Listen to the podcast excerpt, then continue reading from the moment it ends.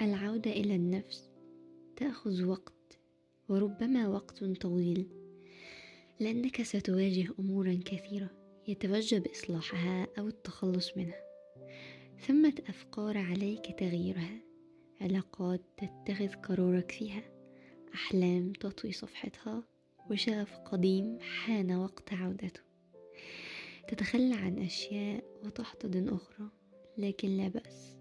لا تتوقف لأن روحك تستحق الهدوء والطمأنينة. هدوء ترتيب الأفكار هدوء زحمة الدنيا هدوء الدوشة اللي مخليك مش عارف تنام.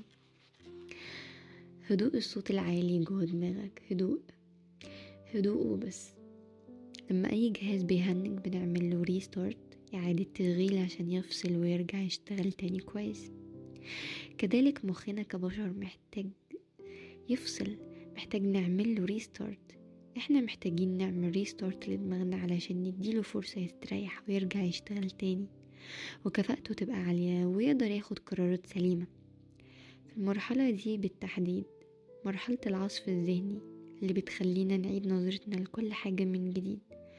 جزء من الوعي والإدراك بيبدأ ينور يخليك قادر تشوف بوضوح وقادر تاخد قرارات سليمة.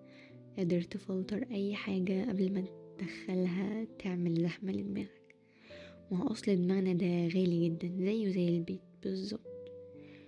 طب ينفع ندخل أي حد بيتنا؟ أكيد لأ. ما بالك دماغنا بقى اللي بتتحكم في جزء كبير من حياتنا.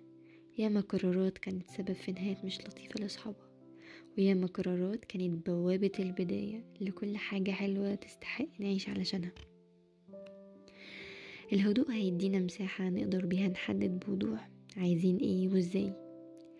ومهم جدا إزاي لأن خطوة هعمل ده إزاي محتاجة ترتيب وتخطيط. والترتيب والتخطيط السليم مش بيجي في وسط الزحمة والكركبة.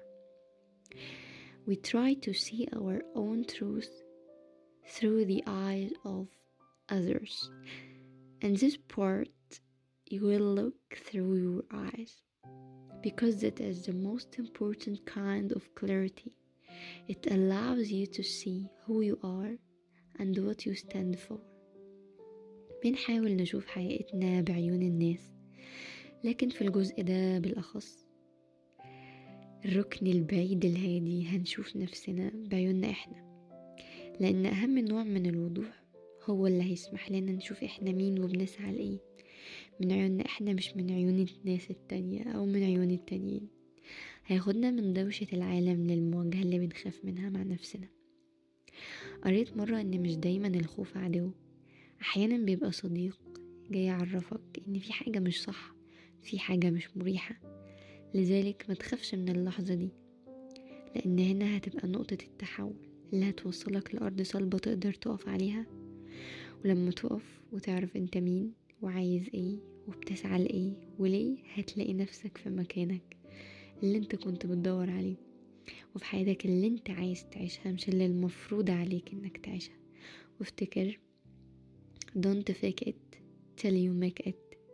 Live it and it will lead you to where you are meant to be. ونبدأ رحلة العصف الذهني بالسؤال اللي بنخاف منه. ونصاحب خوفنا لأن في احتمال يبقى هو دليل الرحلة في المحطة دي السؤال بقى أنا حياتي دلوقتي عاملة إزاي؟ هل فعلا إجابتي مطابقة للحياة اللي أنا عايشها؟